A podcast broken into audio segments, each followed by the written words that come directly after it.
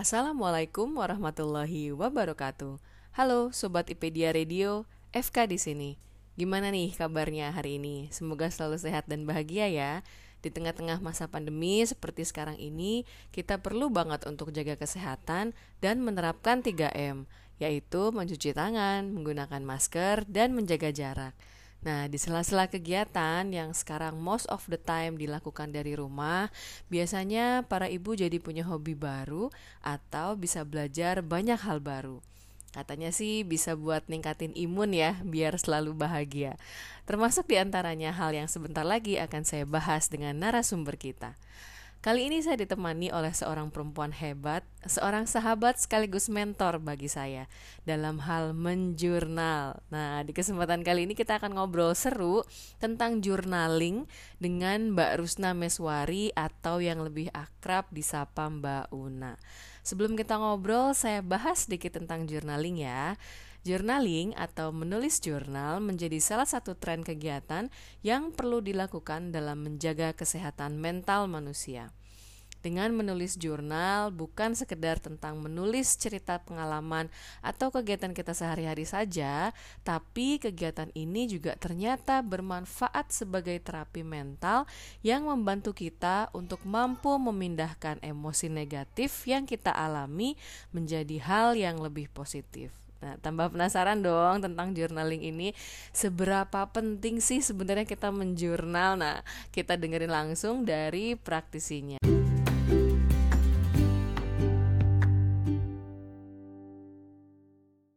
Assalamualaikum Mbak Una, apa kabarnya? Waalaikumsalam warahmatullahi wabarakatuh Mbak FK. Alhamdulillah. Mbak FK gimana Alhamdulillah, sehat? Alhamdulillah, bahagia selalu nih ya kayaknya. Masya Allah. Alhamdulillah. Nah, akhirnya ada kesempatan juga nih kita buat ngobrolin tentang journaling hari ini. Boleh diceritain mungkin Mbak Una awal mula menjurnal ini kapan? Terus kenapa sih bisa jadi suka sama journaling? Oke. Kalau ditanya kapan mula awalnya itu, kayaknya aku lebih suka tepatnya itu momen yang paling uh, pemicunya ya pemantiknya itu mm -hmm. adalah uh, ketika masa sekolah dasar ya tapi lebih tepatnya mungkin 4 SD itu sekitar usia 8 9 tahun itu masa-masa kita sudah sudah ini ya dari zaman dulu banget berarti nulis diary gitu kan. Jadi uh, sama nggak sih Mbak FK pernah nggak ngalamin yang kita tuh nulis uh, nulis diary itu sama teman-teman tuh tukeran biodata hobi nama. Oh iya iya benar.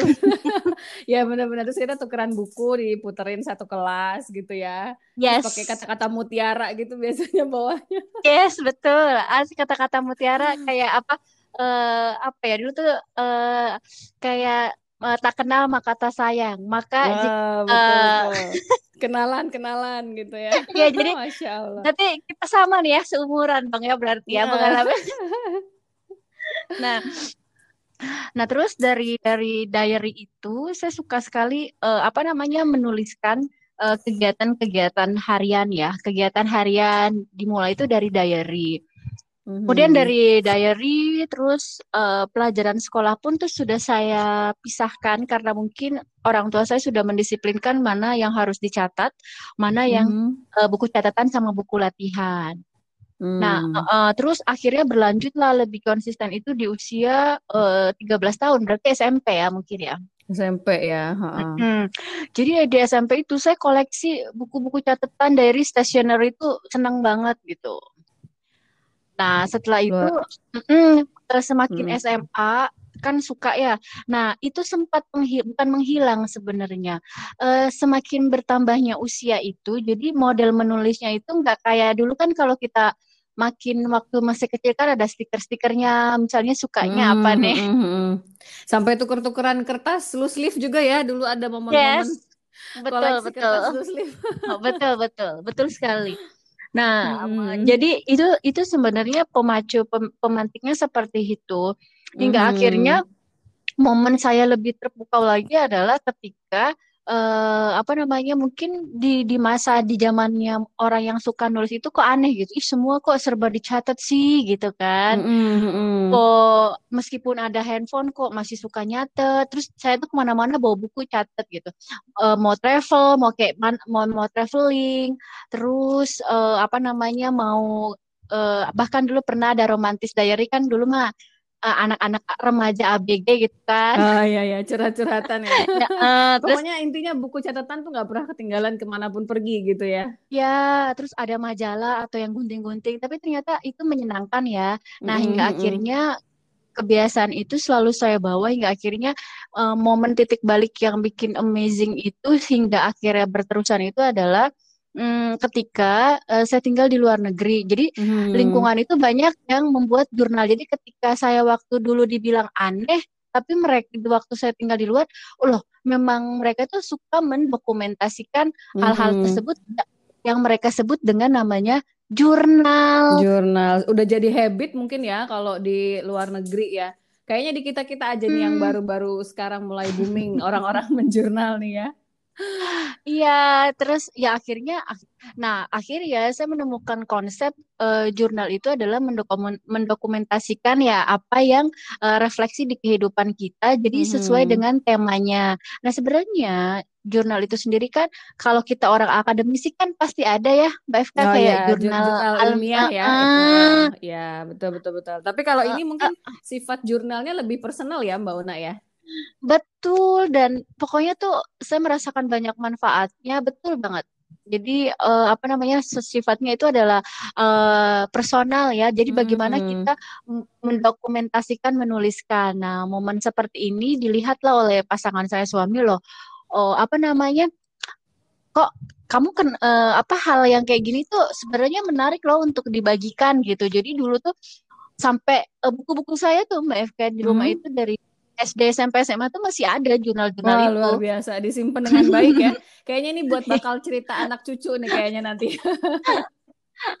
Padahal suka lucu. Eh, masa sih aku dulu kayak gini astagfirullah iya, iya, gitu loh. Jadi tempat nostalgia juga ya gitu. Nah, mm uh, so far Mbak Una uh, yang digeluti sekarang jurnal secara general ya dalam artian kayak uh, aktivitas sehari-hari atau ada khusus journaling yang uh, Mbak Una lebih fokus gitu. Sekarang uh, lebih senangnya ngejurnal apa Mbak? Wah, kalau ditanyain ini Mbak FK, aku tuh sebenarnya jurnalku tuh banyak banget. Banyak. Uh, fokusnya yang mana ya? Oke. Okay. Uh, apa ada tiga sih jurnal bukan hanya tiga saya saya, saya jadi grogi ya groginya tuh gini loh semua tuh kayak pengen diceritain semua gitu ya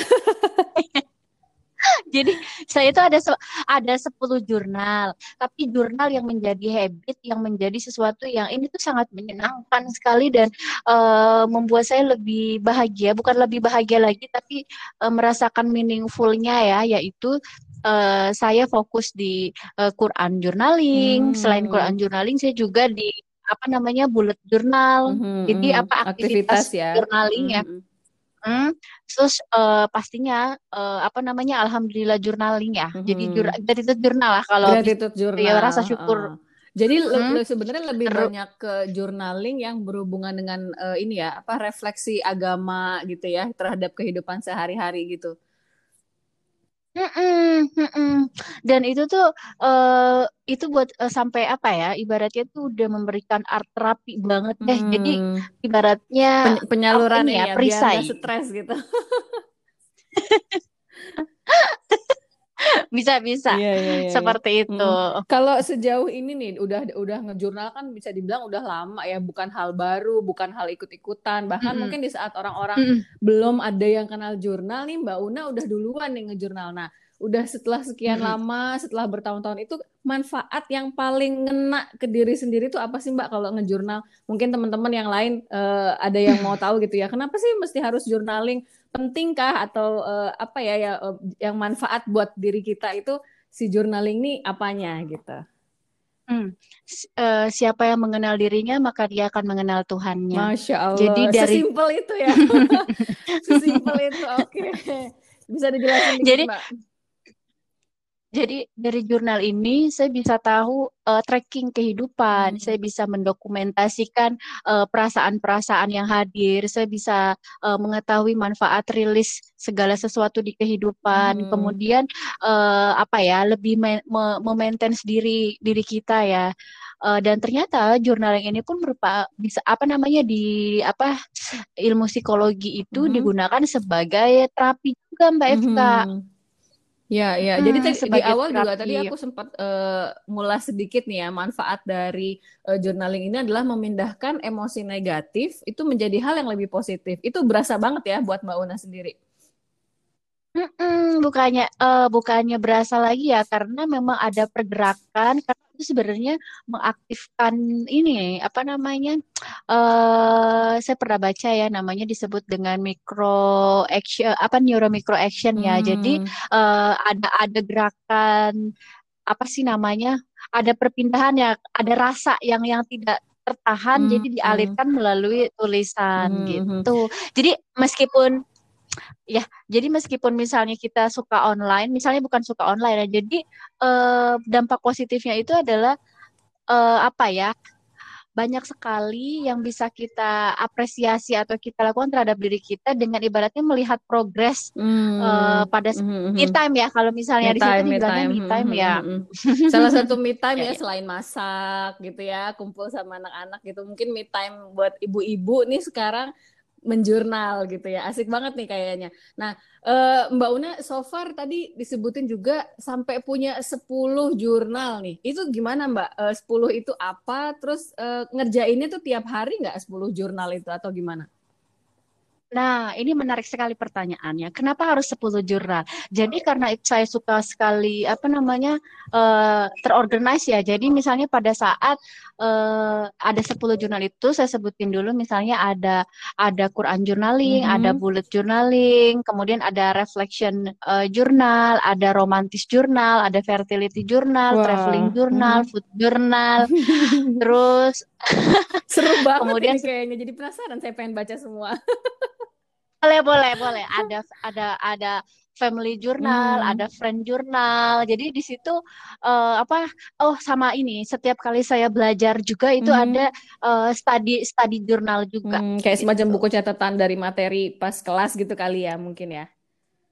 Hmm. Hmm, jadi uh, karena jurnal itu adalah mengikat ilmu dan mengikat setiap momen indah di dalam hidup kita yang kayaknya tuh orang lihatnya biasa aja ya hidupku enggak hidup mm -hmm. kita tuh keren banget jadi kita ada kertas kosong ya udah uh, jadikan momen hidupmu kamu yang buat kamu yang ciptakan bagaimana kamu uh, menjurnal atau journaling kehidupanmu gitu kan misalnya hmm. aku mah biasa aja misalnya yeah. gitu kan padahal hmm, bisa kita jadikan istimewa bagaimana kita mempresentasikan kehidupan kita. Wah, luar biasa nih. Terus uh, ini tadi Mbak yang ke-10 itu setiap hari uh, harus nulis 10-10-nya atau uh, tergantung momen misalnya. Oh, hari ini ada momen asik sama temen itu ditulis di Friends Journal gitu atau gimana Mbak?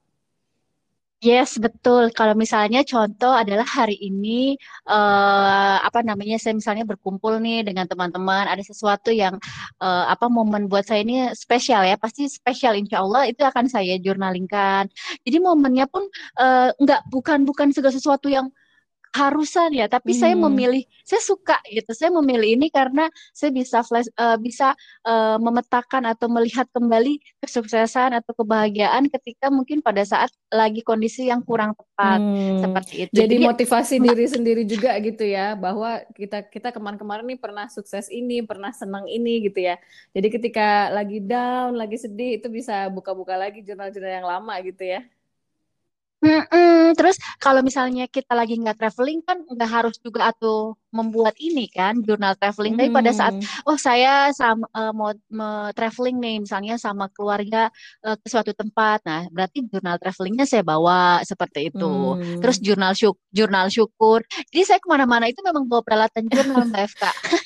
Gak pernah bawa tas kecil berarti ya. bawaannya selalu gede nih emak banget lah ya segala macam ada di dalam tasnya Bet betul tapi sebenarnya teman-teman nggak usah khawatir ya kalau misalnya uh, journaling itu kan ada dua ya ada yang manual hmm. dan ada yang digital hmm. nah ini nggak ada nih yang teman-teman kalau ada yang punya yang yang bisa melakukan di di digital juga bisa. Hmm, nggak masalah nah, intinya bisa ini sih ya buat uh, rilis yang ada di pikiran ya. Uh, gimana caranya yeah. itu sebahagianya kita gitu ya. Uh, hmm. Betul sekali. Wah, ini luar biasa banget nih. Sayangnya uh, segmen kita nggak panjang, ngobrolnya mungkin nggak bisa berlama-lama kali ini. Semoga nanti kita bisa sambung lagi lain waktu di podcast yang lain. Uh, terima kasih sekali hari ini Mbak Una untuk ngobrol serunya. Kayaknya masih pengen ngobrol terus nih ya.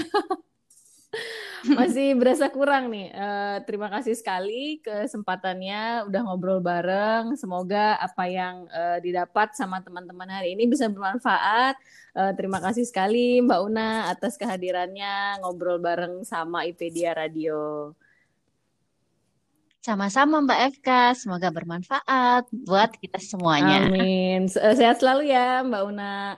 Baik uh, para pendengar sobat se sobat setia IPedia Radio, demikian tadi ngobrol kita bareng Mbak Rusna Meswari, praktisi journaling uh, khususnya di Quran Journaling. Ya uh, terima kasih sekali atas perhatiannya. Kita ketemu lagi di podcast yang lainnya. FK signing out. Assalamualaikum warahmatullahi wabarakatuh.